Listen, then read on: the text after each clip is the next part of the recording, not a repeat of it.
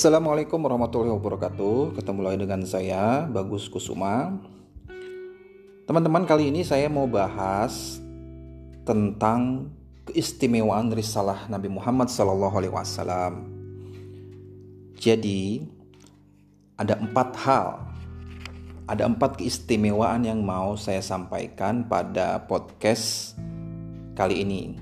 Ya, ada empat ya, ingat-ingat ya. Apa saja sih? Pertama, Risalah Nabi Muhammad SAW diturunkan untuk seluruh manusia hingga akhir zaman di mana saja mereka berada. Jadi, risalah Nabi Muhammad yaitu dinul Islam itu tidak hanya untuk satu umat, satu suku atau satu bangsa tertentu, tetapi untuk seluruh manusia yang hidup di muka bumi.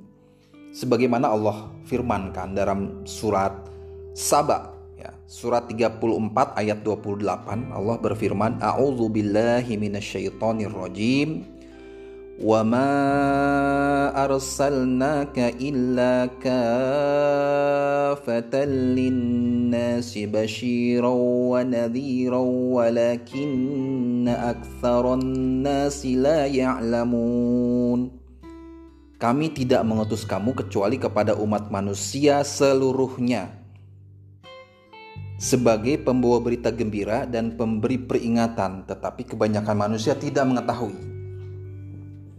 Jadi jelas bahwa Nabi Muhammad SAW diutus membawa dinul Islam untuk seluruh umat manusia hingga akhir zaman. Ya.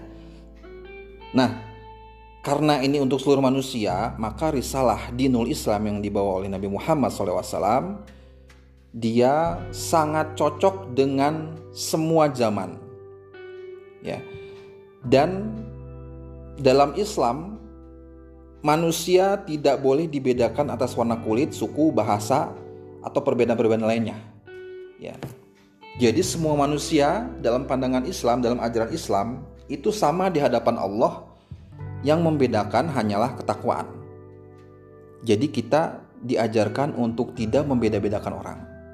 Kaya, miskin, ya, kulit hitam, kulit kuning, kulit putih, kulit coklat nggak boleh dibeda-bedain ya makanya jangan heran ada orang kulitnya kuning matanya sipit dia Islam itu nggak boleh dibedain kalaupun bukan Islam juga tetap nggak boleh dibeda-bedain karena ajaran Islam adalah ajaran uh, uh, kasih sayang gitu ya Nah, bentuk nyata dari dari menghargai perbedaan itu adalah agama kita, ya, dinul Islam itu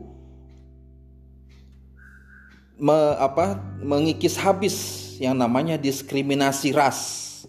Ya, jadi dinul Islam mengajarkan untuk tidak membeda-bedakan. Ah, kamu mah orang negro, ah kamu mah orang uh, apa? miskin dan segala macam, ya.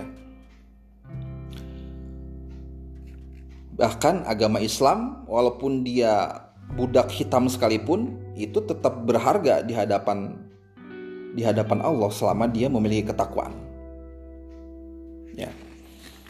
Tidak ada perbedaan dia keturunan ningrat atau keturunan rakyat jelata, semua sama. Profesinya dokter, profesi cleaning service, ya semua sama-sama manusia, ya sama-sama dihargai dan yang me, yang bertakwa kepada Allah Subhanahu wa taala itulah yang paling dihargai oleh Allah, gitu ya. Kemudian Bilal bin Rabah contohnya. Bilal bin Rabah ini awalnya adalah seorang budak berkulit hitam, ya orang Ethiopia. Tapi kemudian setelah dia beragama Islam, Allah angkat posisinya, ya sampai Bilal ini bisa menjadi seorang gubernur di suatu wilayah dalam pemerintahan Islam saat itu. Gitu ya. Itu yang pertama, yaitu agama Islam itu adalah risalah untuk seluruh manusia. Yang kedua, agama Islam itu adalah risalah Nabi Muhammad dan merupakan risalah terakhir. Tidak ada lagi risalah setelah itu. Ya. Seandainya ada yang mendatangkannya, tentulah buatan manusia, bukan dari Allah Subhanahu wa taala. Ya, ibarat cahaya bulan di siang hari yang tidak akan sanggup menunjukkan cahayanya, ajaran lain selain ajaran Islam dia akan tenggelam, ya, tidak akan bertahan. Ya. Tidak akan bertahan, kalaupun bertahan dia akan bertahan dalam dalam hal yang salah gitu ya. Jadi agama Islam merupakan risalah dari Nabi Muhammad dan merupakan risalah terakhir. Sebagai risalah terakhir, risalah Nabi Muhammad SAW memiliki karakteristik sempurna. Ya, sebagaimana Allah tegaskan dalam firman-Nya, Al-yauma akmaltu lakum dinukum. Ya, Al-yauma akmaltu lakum dinukum. Pada hari ini telah kusempurnakan untukmu agamamu. Ya, sehingga kita tidak perlu lagi mencari agama lain karena agama kita sudah agama yang paling sempurna. Ya. Dan dia bisa digunakan untuk seluruh umat manusia sampai akhir zaman. Ya. Akan selalu sesuai dengan manusia hingga akhir zaman. Contohnya apa? Contohnya misalkan masalah eh, ekonomi ya. Dalam masalah ekonomi, misalkan ada perbankan, Ya, zaman dulu zaman Rasulullah nggak ada perbankan. Zaman sekarang perbankan ada, bank di mana-mana. Bagaimana Islam me, me, apa? Bagaimana Islam menanggapi tentang perbankan itu? Itu sudah ada berbagai fatwa ulama tentang perbankan, gitu ya. Contoh lain misalkan tentang eh, internet. Bagaimana menggunakan internet yang islami itu bagaimana gitu ya. Bagaimana supaya internet itu bisa bermanfaat bagi kita tuh bagaimana. Itu ada diatur dalam Islam juga gitu ya. Yang zaman dulu internet nggak ada gitu. ya. Tetapi dalam Islam itu kita dikasih patokan-patokan tuh kan. Ada hadis, ada Quran, ada pendapat ulama yang terdahulu. Nah, itu dipakai oleh ulama-ulama sekarang untuk dijadikan dasar-dasar hukum, dasar-dasar pertimbang, pertimbangan untuk menghadapi masalah-masalah saat ini, gitu ya. Sehingga sekali lagi Islam bisa menjadi agama hingga akhir zaman nanti, gitu ya. Beda dengan agama-agama yang dibawa agama Islam yang dibawa oleh Rasulullah SAW sebelumnya, ya agama Islam yang dibawa oleh Rasul Nabi Isa alaihissalam itu hanya selesai sampai sampai zamannya saja gitu. Tidak berlaku sampai saat sekarang gitu. Begitu juga agama Islam yang dibawa oleh Nabi Musa alaihissalam itu selesai sampai zamannya saja. Ya, sedangkan agama Islam yang dibawa oleh Rasulullah SAW itu sampai akhir zaman. Ya, itu kedua ya. Kedua bahwa risalah Nabi Muhammad SAW merupakan risalah terakhir. Yang ketiga, Risalah yang dibawa oleh Nabi Muhammad adalah risalah rahmatan lil alamin. Ya. Sebagaimana Allah firmankan dalam surat Al-Anbiya ayat 107 Wa ma arsalnaka illa rahmatan lil alamin. Tidaklah kami utus kamu kecuali untuk menjadi rahmat bagi semesta alam. Ya, jadi risalah Islam adalah risalah yang membawa rahmat bagi sekalian alam. Ya, sehingga dia bisa melingkupi semua ya, semua orang. Dan Islam karena itu memiliki konsep pertengahan. Ya, konsep pertengahan atau bahasa Arabnya wasotiyah atau tawazun seimbang. Ya,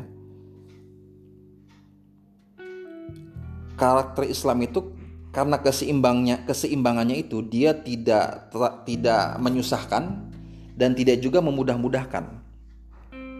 Ya, kalau Islam terlalu menyusahkan, maka akan banyak orang yang kesulitan menjalankannya. Begitupun kalau Islam terlalu memudah-mudahkan, maka akan banyak orang yang meremehkan dan kemudian meninggalkannya. Gitu ya. ya, padahal Rasulullah SAW sebagai pembawanya memerintahkan memerintahkan umatnya untuk mengajarkan Islam itu adalah dengan cara mempermudah jangan mempersulit. Ya. Nah, dengan dengan kemudahan-kemudahan Islam, maka agama Islam seharusnya bisa diterima oleh siapa pun ya, termasuk oleh orang yang belum berislam gitu ya. Yang keempat, ajaran Islam ya, risalah Rasulullah ini yang dibawa oleh Rasulullah dia pertengahan dalam ibadah dan praktek ritual. Ya. Allah berfirman dalam surat Al-Jumu'ah ayat 9 sampai 10. Saya baca terjemahnya ya. Hai orang beriman, jika diseru untuk menunaikan sholat Jumat, bersegeralah kamu kepada mengingat Allah dan tinggalkanlah jual beli Ya, demikian itu lebih baik bagimu jika kamu mengetahui. Jika telah ditunaikan sholat, bertebaranlah kamu di muka bumi dan carilah karunia Allah. Ingatlah, Allah banyak-banyak supaya kamu beruntung. Nah, di ayat ini, di dua ayat ini, jelas Allah memerintahkan, kita pertama di hari Jumat itu kita ibadah, ya, sholat Jumat tinggalkan kehidupan duniawi ya. Jual beli suruh ditinggalin. Makanya teman-teman kalau hari Jumat datang waktu sholat Jumat segera tinggalkan semua ya. Urusan semua urusan ya. Nggak boleh jualan hari Jumat ketika sholat Jumat. Nah setelah sholat Jumat selesai setelah urusan beribadah dengan Allah selesai maka kemudian perintah Allah adalah kita disuruh bertebaran di muka bumi. Ngapain? Cari rezeki lanjutkan pekerjaan gitu kan ya bisnis dan segala macam. Ya.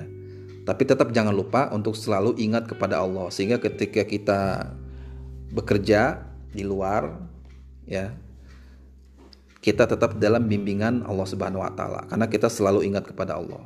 Ya. Nah itulah sifat tengah-tengahnya ajaran Islam. Ya jadi kita nggak disuruh ibadah terus gitu ya. Tapi juga kita disuruh bertebaran di muka bumi, bekerja, bisnis dan segala macam. Ya, jadi harus seimbang. Jadi ajaran Islam itu mengajarkan keseimbangan itu. Gitu ya.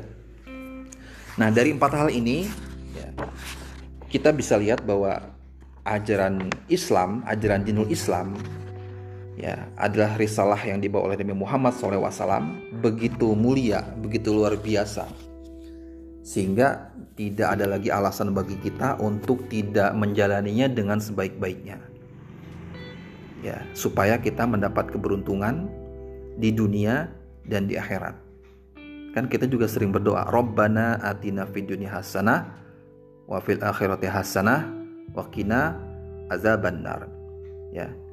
Ya Rob kami, berikanlah kepada kami kebaikan hidup di dunia ya dan kehidupan baik di akhirat.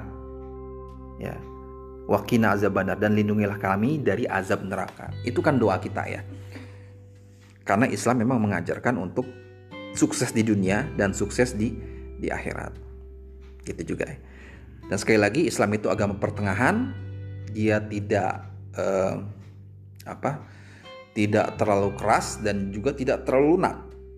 Ya, dan ajaran Islam juga ajaran yang menghargai seluruh manusia karena ajaran Islam diperuntukkan untuk seluruh manusia. Makanya ajaran Islam dengan belajar Islam kita harus menghargai berbagai jenis manusia. Ya. Jangankan yang beda agama gitu ya.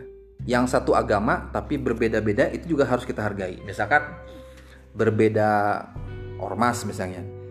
Saat si A di Muhammadiyah, si B di Nahdlatul Ulama, ada yang di Persis, ada yang di mana, ada yang di mana. Itu harus kita hargai perbedaannya.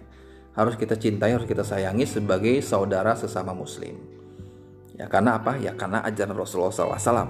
Ya, bahwa Islam itu rahmatan lil lil alamin. Jadi sekali lagi saya ulangi, keistimewaan risalah Nabi Muhammad SAW ada empat. Pertama, risalah Nabi Muhammad untuk seluruh manusia. Yang kedua, risalah Nabi Muhammad merupakan risalah terakhir yang ketiga, risalah Nabi Muhammad adalah risalah rahmatan lil alamin. Ya, jadi semua dapat rahmatnya. Mau yang muslim, mau yang muslim, ya, mau benda mati, mau benda hidup, semua dapat rahmatnya. Yang keempat, risalah yang dibawa oleh Nabi Muhammad adalah mengajarkan wasotiah dalam ibadah dan praktek ritual. Ya.